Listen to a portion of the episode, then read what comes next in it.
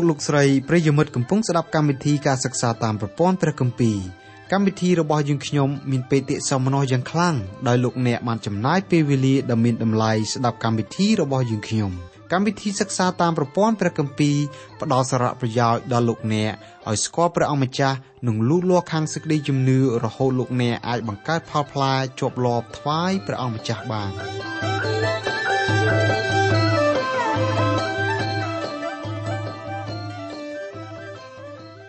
ចាអស់លោកលោកស្រីនិងបងប្អូនជួនភាជាទីស្រឡាញ់នៅក្នុងព្រះនាមនៃព្រះអង្គម្ចាស់ព្រះយេស៊ូវនៅថ្ងៃនេះសូមលោកអ្នកបើកទៅកាន់ព្រះគម្ពីរយូដាសពីខ17ដល់ខ19ព្រះជាម្ចាស់បង្កើតមនុស្សលោកយើងមកផ្សំឡើងដោយធាតុ3យ៉ាង ធាតុទី1គឺរូបកាយធាតុទី2គឺប្រលឹងឬចិត្តធាតុទី3គឺវិញ្ញាណរូបកាយយើងផលិតចេញពីធូលីដី ដូច្នេះហើយបានជាប្រលឹងនិងវិញ្ញាណលាចាក់ពីរូបកាយមនុស្សយើងប្រែក្លាយទៅជាដីឬជាផេះឯប្រលឹងឬចិន ជាផ្នែកមួយរបស់មនុស្សដែរធាតុនេះជាចំណងចងភ្ជាប់រវាងវត្ថុចាប់កាន់បាននៅលើរាងកាយមនុស្សទៅនឹងភាវៈដែលចាប់កាន់មិនបានឧទាហរណ៍ដូចជាក្រពះឃ្លាន ក្រពះប្រាប់ទៅចិត្តចិត្តបង្គាប់ដៃឲ្យយកអាហារមកបញ្ចុកក្នុងមាត់ រីឯធាតុទី3គឺជាភាវៈដែលអាចភ្ជាប់ប្រលឹងនឹងរូបកាយទៅនឹងព្រះវិញ្ញាណបរិសុទ្ធនៃព្រះធាតុទី3គឺវិញ្ញាណដូច្នេះព្រះបន្ទូលចែងថា មនុស្សយើងបង្កើតឡើងដោយធាតុ3យ៉ាង គឺរូបកាយប្រលឹងនិងវិញ្ញាណចាដើម្បីបញ្ជាក់សេចក្តីក្នុងមេរៀនរបស់យើង នាងខ្ញុំសូមអញ្ជើញលោកអ្នកស្ដាប់ការបកស្រាយពីកម្មវិធីរបស់យើងនៅថ្ងៃនេះដូចតទៅ ព្រះគម្ពីរយូដាខ17ដល់ខ19នៅពេលនេះយើងពិចារណាអំពីគោលជំហររបស់អ្នកជឿក្នុងពេលប្រះចាកសេចក្តីពិតនៅក្នុងខ17ដល់ខ19បរិយាយអំពីកិច្ចទូលមានរបស់ពួកសាវករបស់ព្រះអង្គម្ចាស់យេស៊ូវគ្រីស្ទទាំងអស់ចំពោះអ្នកជឿព្រះអង្គម្ចាស់យេស៊ូវគ្រប់គ្រប់រូបឲ្យធ្វើការប្រុងប្រយ័ត្នចំពោះកិរិយាប្រឆាចសេចក្តីពិតដែលត្រូវកើតមានឡើងនៅក្នុងលោកចំណែកឯខ20រហូតដល់ខ25 ពួកសាវករបស់ព្រះអង្គម្ចាស់យេស៊ូវផ្ដល់នៅដំបូលមានដល់អ្នកជឿគ្រប់រូបឲ្យស្គាល់ពីគោលជំហររបស់ខ្លួនដែលត្រូវប្រកាន់យកក្នុងគ្រាមានគេប្រព្រឹត្តកិរិយាប្រឆាចពីសេចក្តីពិតនៃព្រះបន្ទូលរបស់ព្រះជាម្ចាស់ពេលនេះយើងពិចារណាអំពីកិច្ចទូលមានដល់អ្នកជឿស្ដីអំពីកិរិយាប្រឆាចពីសេចក្តីពិតលោកយូដារំលឹកដល់អ្នកជឿព្រះអង្គម្ចាស់យេស៊ូវគ្រប់គ្នាថាពួកសាវករបស់ព្រះអង្គសុទ្ធតែបានធ្វើការទូលមានដល់អ្នកជឿគ្រប់រូបឲ្យប្រុងប្រយ័ត្ន ចំពោះកិរិយាប្រឆាចសេចក្តីពិតដែលត្រូវកើតមានឡើងក្នុងលោកលោកទូលមានបែបនេះពីព្រោះលោកមិនចង់ឲ្យអ្នកជឿព្រះអង្គមានការភ្ញាក់ផ្អើល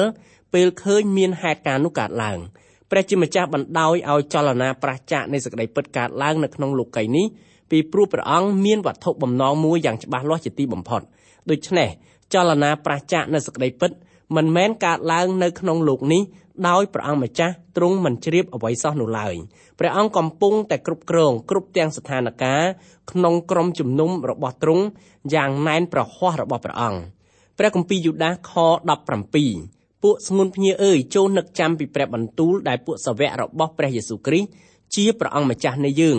បានផ្សាយប្រាប់ពីដើមរៀងមកចុះនៅក្នុងខខាងលើលោកយូដាសជំរុញចិត្តរបស់អ្នកជឿគ្រប់រូបឲ្យបែរភ្នែកចេញពីចលនាប្រះចាកចេញពីសក្តីពិត ពេលនេះលោកបានបែរភ្នែកចេញពីចលនាប្រះចាកពីសក្តីពិតសម្លឹងមកចំពួកអ្នកជឿព្រះអង្គម្ចាស់យេស៊ូវគ្រីស្ទវិញដោយលោកពោលថាពួកស្ងួនភ្ញាអើយលោកបិទទំព័រចលនាប្រះចាកពីសេចក្តីពិតរួចហើយលោកបើកទំព័រថ្មីមួយសរសេរនៅសេចក្តីទូលមានសម្រាប់ពួកស្ងួនភ្ញាម្ដង ឯពួកស្ងួនភ្ញានោះទៀតសោតមិនមែនជាពួកស្ងួនភ្ញារបស់លោកផ្ទាល់ទេលោកយូដាសពិតជាស្រឡាញ់ពួកស្ងួនភ្ញាពោលគឺពួកអ្នកជឿព្រះអង្គម្ចាស់យេស៊ូវគ្រីស្ទយ៉ាងបដូរផ្ដាច់មែនតែនហើយបានជាលោកចំណាយពេលចំណាយកម្លាំងចំណាយទឹកចិត្តចំណាយអ្វីៗទាំងអស់ដែលលោកមាននៅក្នុងជីវិតដើម្បីសរសេរសម្បត្តិមកកាន់ពួកយើងរាល់គ្នាដែលជាអ្នកប្រកាន់តាមសេចក្តីពិតរបស់ព្រះអង្គម្ចាស់យេស៊ូវគ្រីស្ទពាក្យថាពួកស្ងួនភ្ញាអើយ ជាពួកស្ងួនភ្ញារបស់ព្រះជាម្ចាស់ឯពួកស្ងួនភ្ញារបស់ផងព្រះគឺជាបុគ្គលទាំងឡាយណាដែលបានទទួលនៅបទពិសោធន៍សេចក្តីស្រឡាញ់របស់ព្រះជាម្ចាស់នៅក្នុងជីវិតរៀងៗខ្លួន ចំពោះជនប្រភេទនោះព្រះជាម្ចាស់ទ្រង់បានឧទ្ទិសនាមគេថាជាពួកស្ងួនភ្ញារបស់ទ្រង់ ក្នុងឃ្លាដែលថាចូលនឹកចាំពីព្រះបន្ទូលដែលពួកសាវករបស់ព្រះយេស៊ូវគ្រីស្ទជាព្រះអង្គម្ចាស់នៃយើងនៅក្នុងផ្ទៃនៃព្រះបន្ទូលទាំងមូលព្រះអង្គតែងរំលឹកដល់យើងរាល់គ្នាដែលជាកូនរបស់ទ្រង់ឲ្យនឹកចាំពីព្រះបន្ទូលរបស់ផងព្រះក្នុងនាមយើងជាអ្នកជឿដល់ព្រះអង្គម្ចាស់យេស៊ូវគ្រីស្ទជាព្រះអង្គសង្គ្រោះយើងត្រូវនឹកចាំជានិច្ចនៅព្រះបន្ទូលរបស់ព្រះជាម្ចាស់ក្នុងជីវិតរបស់យើង។ លោកអ្នកក៏ដូចជារូបខ្ញុំគឺត្រូវចេះព្រះបន្ទូលរបស់ព្រះជាម្ចាស់រួចហើយកត់ចំណាំទុកនៅក្នុងចិត្តទន្ទិញឲ្យចាំសម្រាប់ទាញយកមកប្រើប្រាស់បានដោយងាយពេលដែលយើងត្រូវការយើងចាំបាច់ត្រូវទន្ទិញព្រះបន្ទូលរបស់ព្រះជាម្ចាស់ឲ្យចាំជានិច្ចនៅក្នុងគំនិតដើម្បីឲ្យព្រះបន្ទូលរបស់ផងព្រះគ្រប់គ្រងចិត្តរបស់យើងជារៀងរាល់ពេលដែលយើងត្រូវការក្នុងឃ្លាដែលថាចូលនឹកចាំពីព្រះបន្ទូលដែលពួកសាវករបស់ព្រះយេស៊ូវគ្រីស្ទជាព្រះអង្គម្ចាស់នៃយើងបានផ្សាយប្រាប់ពីដើមរៀងមកចុះ នៅក្នុងឃ្លានេះលោកយូដាសបានបញ្ជាក់ឲ្យយើងបានច្បាស់ថាលោកទទួលតួនាទីជាសាវករបស់ផងព្រះយេស៊ូវគ្រីស្ទមិនមែនដោយសារឋានៈរបស់លោកជាប្អូនប្រុសបង្កើតរបស់ព្រះអង្គនោះទេគឺលោកទទួលតួនាទីជាសាវកដោយសារតែលោកមានជំនឿជឿជាក់លើព្រះអង្គម្ចាស់យេស៊ូវគ្រីស្ទជាព្រះអង្គសង្គ្រោះព្រះវរបិតាបានត្រាស់ហៅលោកដើម្បីឲ្យបំពេញតួនាទីជាសាវករបស់ព្រះអង្គម្ចាស់យេស៊ូវគ្រីស្ទនៅក្នុងសេចក្តីផ្ដើម យើងបានធ្វើការពិចារណារួចមកហើយដោយឃើញថាលោកយូដាសត្រូវជាប្អូនបង្កើតរបស់ព្រះអង្គម្ចាស់យេស៊ូវដែលមានម្ដាយជាមួយគ្នាឪពុកទីតីពិតប្រាកដមែនព្រះអង្គម្ចាស់យេស៊ូវទុំផ្ទៃក្នុងអូតូនាងម៉ារីដោយសារព្រះចេស្តានៃព្រះវិញ្ញាណបរិសុទ្ធរបស់ព្រះរីឯលោកយូដាសទុំក្នុងផ្ទៃនាងម៉ារីតាមរយៈឪពុករបស់លោកគឺលោកយ៉ូសែបថ្មីត្បិតលោកយូដាសត្រូវជាប្អូនប្រុសបង្កើតរបស់ព្រះអង្គម្ចាស់ព្រះយេស៊ូវគ្រីស្ទតែលោកប្រព្រឹត្តកិរិយាបន្ទាបខ្លួនមិនអាងបនស័កបងប្រុសរបស់លោកទេលោកប្រើតួនាទីជាសាវករបស់លោករួមជាមួយនឹងតួនាទីរបស់សាវកឯទៀតនៃព្រះអង្គម្ចាស់យេស៊ូវគ្រីស្ទដូចជាលោកដែរនៅក្នុងន័យនេះលោកសរសេរសម្បត្តិនេះមកកាន់ពួកជំនុំរបស់ព្រះអង្គម្ចាស់យេស៊ូវថាសេចក្តីដែលលោកសរសេរស្ដីពីកិរិយាប្រះចាកពីសេចក្តីពិតមិនមែនលោកចេះតែឯងដឹងតែឯងនោះទេម្យ៉ាងទៀតបញ្ហានេះក៏លោកមិនមែនជាអ្នកសរសេរដាច់ដោយឡែកតែម្នាក់ឯងនោះក៏ទេដែរ មុននឹងលោកសរសេរសេចក្តីទាំងនេះក៏មានពួកសាវកឯទៀតបានរំលឹកពួកអ្នកជឿពីហេតុការណ៍ទាំងអស់នោះអស់រយៈពេលជាយូរលង់កន្លងមកហើយដែរដោយសារមានសំអាងនៅលើសំណេររបស់សាវកឯទៀតស្ដីអំពីចលនាប្រះចាកពីសេចក្តីពិតលោកយូដាសសរសេរថាចូលនឹកចាំពីព្រះបន្ទូលដែលពួកសាវករបស់ព្រះយេស៊ូវគ្រីស្ទជាព្រះអង្គម្ចាស់នៃយើងបានផ្សាយប្រាប់ពីដើមរៀងមកចោះ លោកយូដាសបញ្ជាក់ហើយបញ្ជាក់ទៀតផ្ទួនផ្ទួនគ្នានៅក្នុងសម្បត្តិរបស់គាត់អំពីភាពចាំបាច់ដែលអ្នកជឿព្រះអង្គម្ចាស់យេស៊ូវគ្រប់គ្នាត្រូវដឹងពីសេចក្តីនៅក្នុងព្រះបន្ទូលរបស់ផងព្រះជាម្ចាស់ដែលព្រះអង្គទ្រង់បានមានបន្ទូលកម្មវិធីរបស់យើងមានជំនឿជាប្រកាសថាបុគ្គលម្នាក់ដែលជាអ្នកជឿដល់ព្រះយេស៊ូវអាចប្រកាន់នៅជំហររឹងមាំជាមួយនឹងព្រះជាម្ចាស់ក្នុងលោកនេះបានដរាបណាបុគ្គលនោះឯងចេះព្រះបន្ទូលរបស់ព្រះជាម្ចាស់ព្រមទាំងយកព្រះបន្ទូលនោះ មកអនុវត្តនៅក្នុងជីវិតរស់នៅរៀងរាល់ថ្ងៃការស្គាល់ហើយអនុវត្តព្រះបន្ទូលរបស់ព្រះជាម្ចាស់នោះគឺជាកត្តាចាំបាច់ដោយខានមិនបានហើយជាមួយគ្នាកម្មវិធីរបស់យើងក៏ជឿថាអស់លោកអ្នកបងប្អូនធ្លាប់មានបទពិសោធន៍បានឃើញផ្ទាល់ភ្នែកនៅអ្នកជឿទាំងស្រីទាំងប្រុសមួយចំនួនដែលចំពប់ដួលខ្លះរបួសខ្លះស្លាប់នៅតាមផ្លូវកំពុងតែធ្វើដំណើរឆ្ពោះទៅកាន់នគរស្ថានសួគ៌ ហេតុអ្វីបានជាលោកទាំងនោះចំពប់ដួលអ្នកជឿចំពប់ដួលគឺផោះតាងបញ្ជាក់ម្ដងហើយម្ដងទៀតឥតមានការអ្វីផ្លាស់ប្ដូរនោះទេ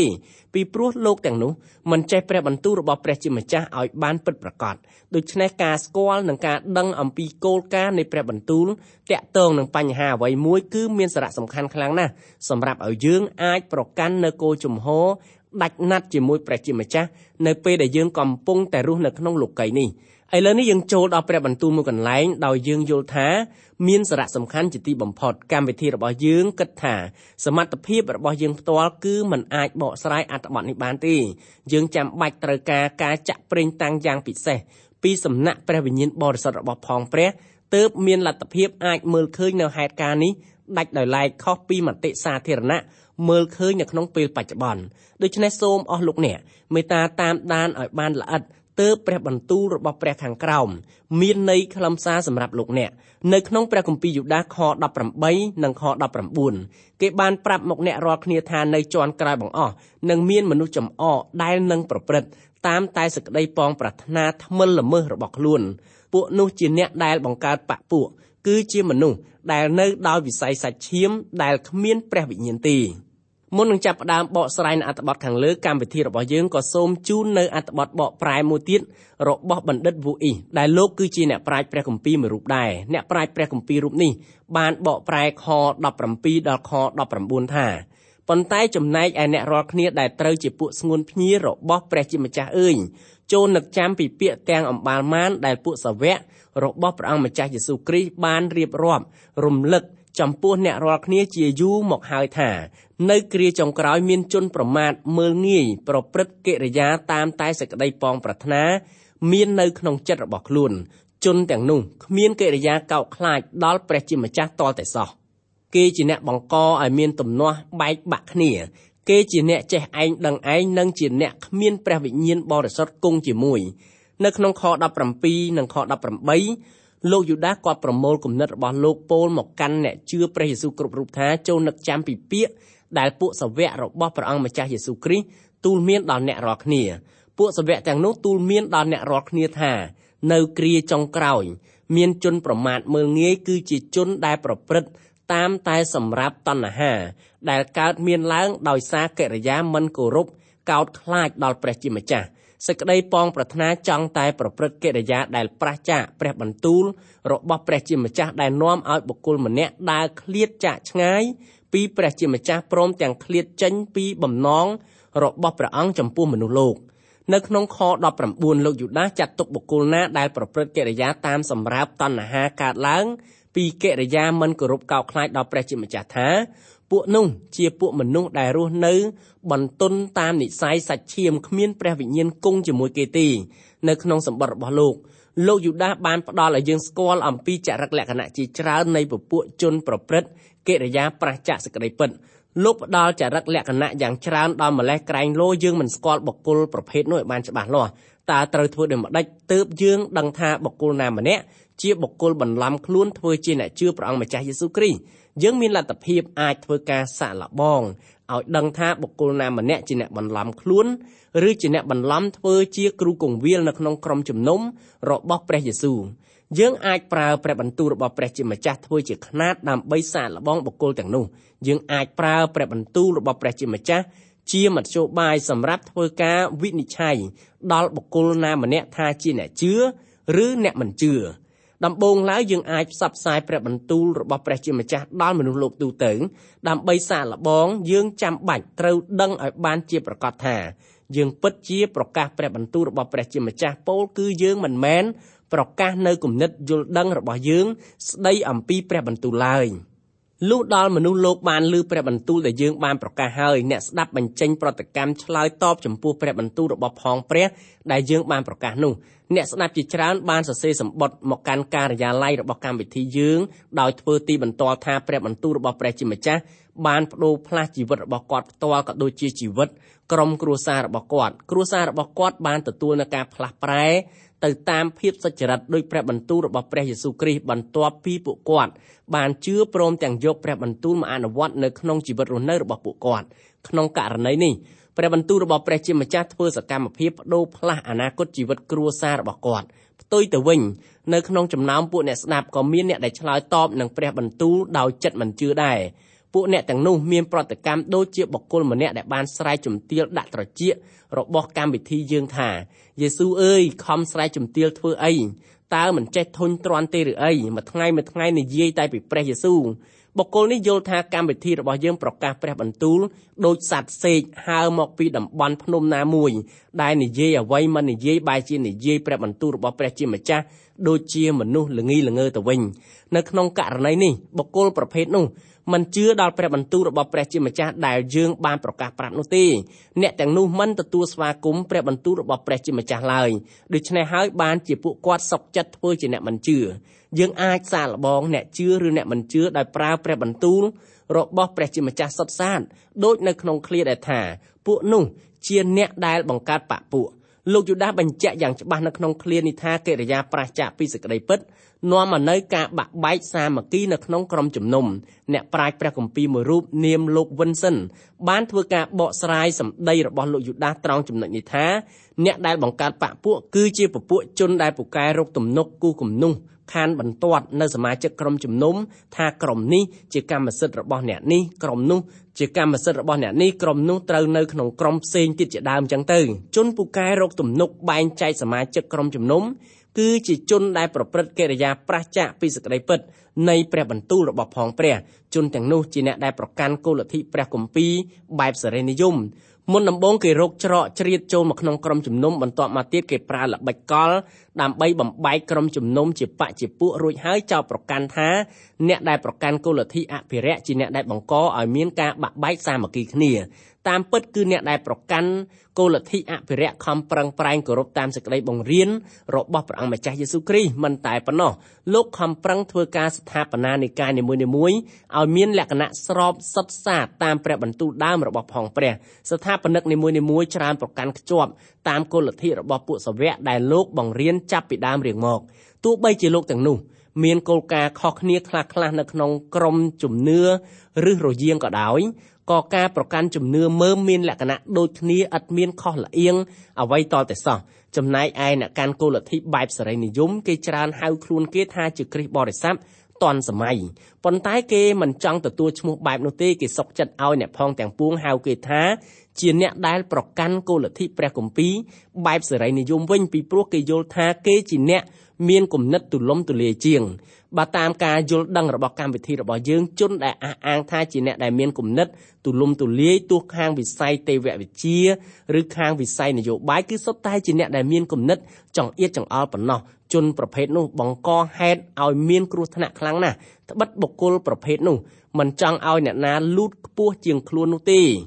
កាលណាគេឃើញបុគ្គលណាមួយទំនងជាលូតលាស់ជាងខ្លួនគេក្តិចត្រួយភ្លាមសូម្បីតែកូនក្នុងអង្រឹងក៏គេចង់ក្តិចត្រួយចោលដែរគេមិនចង់ឲ្យអ្នកណាម្នាក់ចេះដឹងជាងគេជាដាច់ខាតនៅក្នុងឃ្លាដែលថាជាមនុស្សដែលនៅដោយវិស័យសាច់ឈាម ពាក្យថាសាច់ឈាម នៅក្នុងភាសាក្រិកគេនិយាយថា Sukiko ដែលជាភាសាបារាំងគេហៅថា Sekko ជនសេកគោគឺជាបុគ្គលម្នាក់ដែលលើកអាត្មាអញ ខ្ពស់ជាងអ្វីៗទាំងអស់សកម្មភាពអ្វីៗទាំងអស់ដែលកើតឡើងគឺត្រូវមានឈ្មោះបុគ្គលនោះជាដើមក្បាលបញ្ជីបុគ្គលនោះគឺជាបុគ្គលអាត្មានិយមជាបុគ្គលដែលមានបាបសុតសាតមនុស្សឆៅមនុស្សកំរោល4ជ្រុងហើយមិនមែនជាមនុស្សកើតជាថ្មីទេអ្នកប្រាជ្ញព្រះគម្ពីរមួយរូបនាមលោកអល់ហ្វឺតបានចែងអំពីបុគ្គលប្រភេទនេះដូចខាងក្រោម បុគ្គលសិកគោគឺជាបុគ្គលម្នាក់ដែលលើកអាត្មាខ្លួនឯងខ្ពស់ជាងអ្វីៗទាំងអស់វិញ្ញាណជាផ្នែកមួយខ្ពង់ខ្ពស់ជាងគេបង្អស់របស់មនុស្សឯរូបកាយគឺជាភាវៈទាបជាងបង្អស់ បុគ្គលលើកដំកើងសាច់ឈាមជាបុគ្គលដែលលើកខ្លួនឯងខ្ពស់ជាងអ្វីៗទាំងអស់ដែលមានលើលោកយើងនេះចំណែកឯបុគ្គលដែលប្រើវិញ្ញាណរបស់ខ្លួនធ្វើការប្រកបយ៉ាងជិតស្និទ្ធជាមួយនឹងព្រះវិញ្ញាណបរិសុទ្ធរបស់ផងព្រះជាម្ចាស់គឺជាបុគ្គលដែលពេញដោយព្រលឹងវិញ្ញាណផ្ទុយទៅវិញបុគ្គលសាច់ឈាមជាបុគ្គលដែលប្រគល់វិញ្ញាណរបស់ខ្លួនឲ្យស្ថិតនៅក្រោមសេចក្តីប៉ងប្រាថ្នារបស់សាច់ឈាមឬសេចក្តីគោ បើតាមព្រះបន្ទូលរបស់ផងព្រះបុគ្គលដែលមានបាបនៅបំរើតែនិស័យសាច់ឈាមមួយមុខប៉ុណ្ណោះឯងគឺជាបុគ្គលអាត្មានិយមមានកិរិយាប្រព្រឹត្តមិនខុសពីសត្វធាតុឡើយព្រះបន្ទូលបានចែងថាបុគ្គលប្រភេទនេះធ្វើការអ្វីអ្វីសពបែបយ៉ាងសម្រាប់បំពេញតែបំណងចិត្តខ្លួនបើទទួលទានវិញទទួលឲ្យអស់ចំណោះក្រពះដែលអាចផ្ទុកអាហារបានបើប្រមូលលុយកាក់បុគ្គលនោះប្រមូលឲ្យអស់លទ្ធភាពដែលគាត់អាចប្រមូលបានបើរកគេឈ្មោះ បុគ្គលនោះប្រើមធ្យោបាយសពបែបយ៉ាងទោះជាមធ្យោបាយទុច្ចរិតក៏មិនថាដែរឲ្យតែខ្លួនទទួលបានគេឈ្មោះដែលខ្លួនប្រាថ្នាចង់បានមួយជីវិតរបស់បុគ្គលប្រភេទនេះគឺចង់បានអ្វីៗទាំងអស់សម្រាប់ខ្លួនឯងទោះបានអ្នកណាស្លាប់អ្នកណារស់ជាយ៉ាងណាក៏ដោយចោះឲ្យតែខ្លួនឯងបានល្អក៏សុខចិត្តធ្វើដែរបុគ្គលប្រភេទនេះហើយដែលព្រះគម្ពីរហៅថាជាបុគ្គល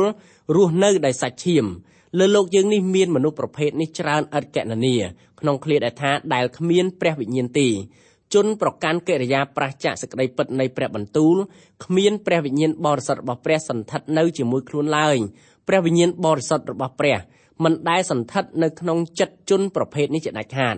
នៅពេលដែលសាវកប៉ុលធ្វើដំណើរដល់ទីក្រុងអេភេសូលោកបានដណ្ដឹងសួរដល់ពួកបណ្ដាជនដែលមិនទាន់បានជឿព្រះអង្គម្ចាស់យេស៊ូវគ្រីស្ទពួកនោះឈរមើលពួកអ្នកជឿជួបជុំគ្នាស្ដាប់កិច្ចទូលមានរបស់សាវកប៉ុលអ្នកមិនទាន់ជឿព្រះយេស៊ូវទាំងនោះ ធ្លាប់ស្គាល់បនជ្រមុជទឹករបស់លោកយ៉ូហានដូច្នេះហើយបានជាសាវកប៉ុលដណ្ដឹងសួរថាតើអ្នករាល់គ្នាបានទទួលព្រះវិញ្ញាណបរិសុទ្ធហើយឬនៅតាំងពីជឿមកសាវកប៉ុលពោលពីជំនឿលើកិច្ចការរបស់លោកយ៉ូហានបាប់ទីសអ្នកទាំងនោះមិនបានជឿដល់ព្រះយេស៊ូវក៏មិនបានឮពីកិច្ចការនៃព្រះវិញ្ញាណបរិសុទ្ធផងដែរគេធ្លាប់ឮពីសេចក្តីបង្រៀនរបស់លោកយ៉ូហានគេមិនធ្លាប់ឮ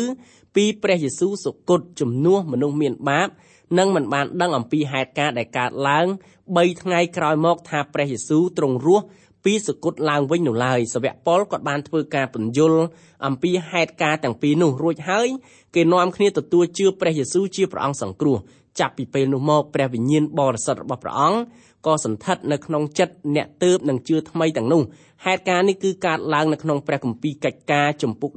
19ខ1ដល់ខ7 ហេតុនេះយើងត្រូវយល់ឲ្យបានច្បាស់ថាព្រះជាម្ចាស់បង្កើតមនុស្សលោកគ្រប់រូបមកដោយផ្សំនូវធាតុ3យ៉ាងនៅក្នុងព្រះគម្ពីរថៃសាឡូនីកខ្សែទី1ចំពុក5ខ23ព្រះបន្ទូលបានចែងថា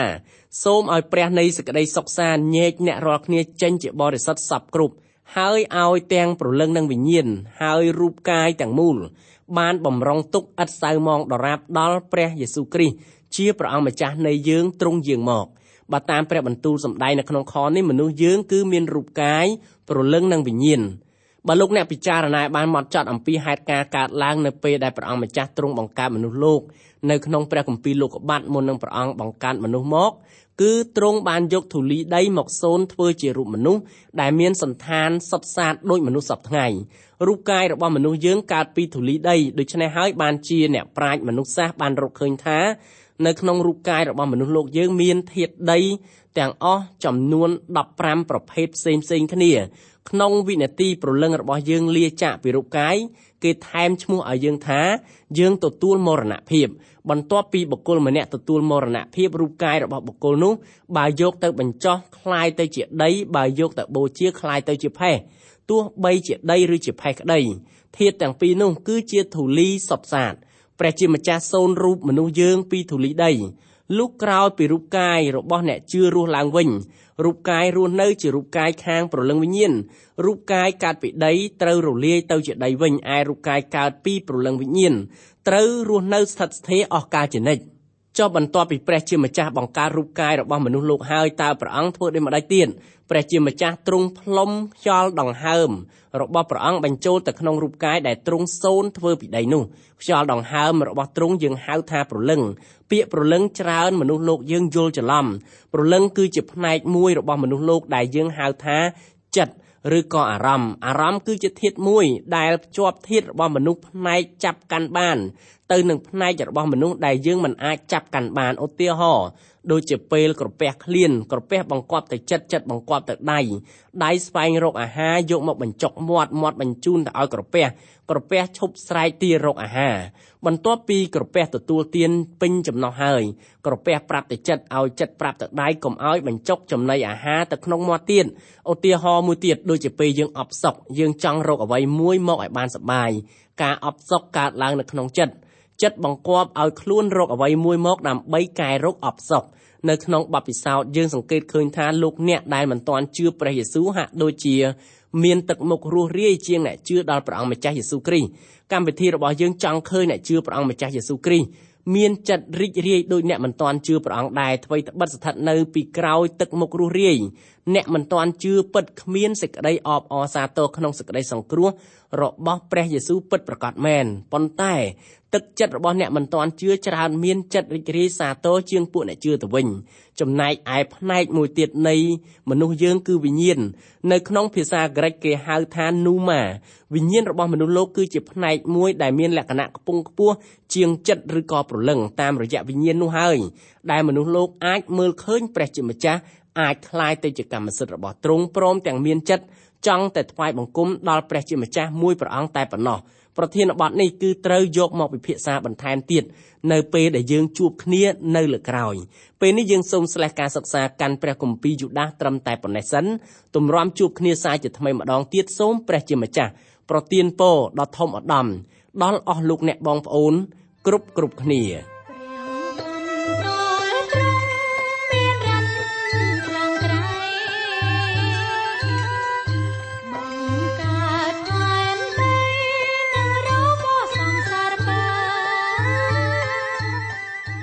កកម្មវិធីនេះផ្លាត់ឡើងដោយអង្គការ Transworld កម្ពុជាសហការជាមួយ Through the Bible Network សូមលោកអ្នកបើកស្ដាប់កម្មវិធីនេះជាបន្តទៀតរៀងរាល់ថ្ងៃច័ន្ទដល់ថ្ងៃសុក្រនៅវេលាម៉ោងដដែលប្រសិនបើលោកអ្នកខកខានក្នុងការស្ដាប់កម្មវិធីរបស់យើងខ្ញុំសូមលោកអ្នកចូលទៅកាន់គេហទំព័រ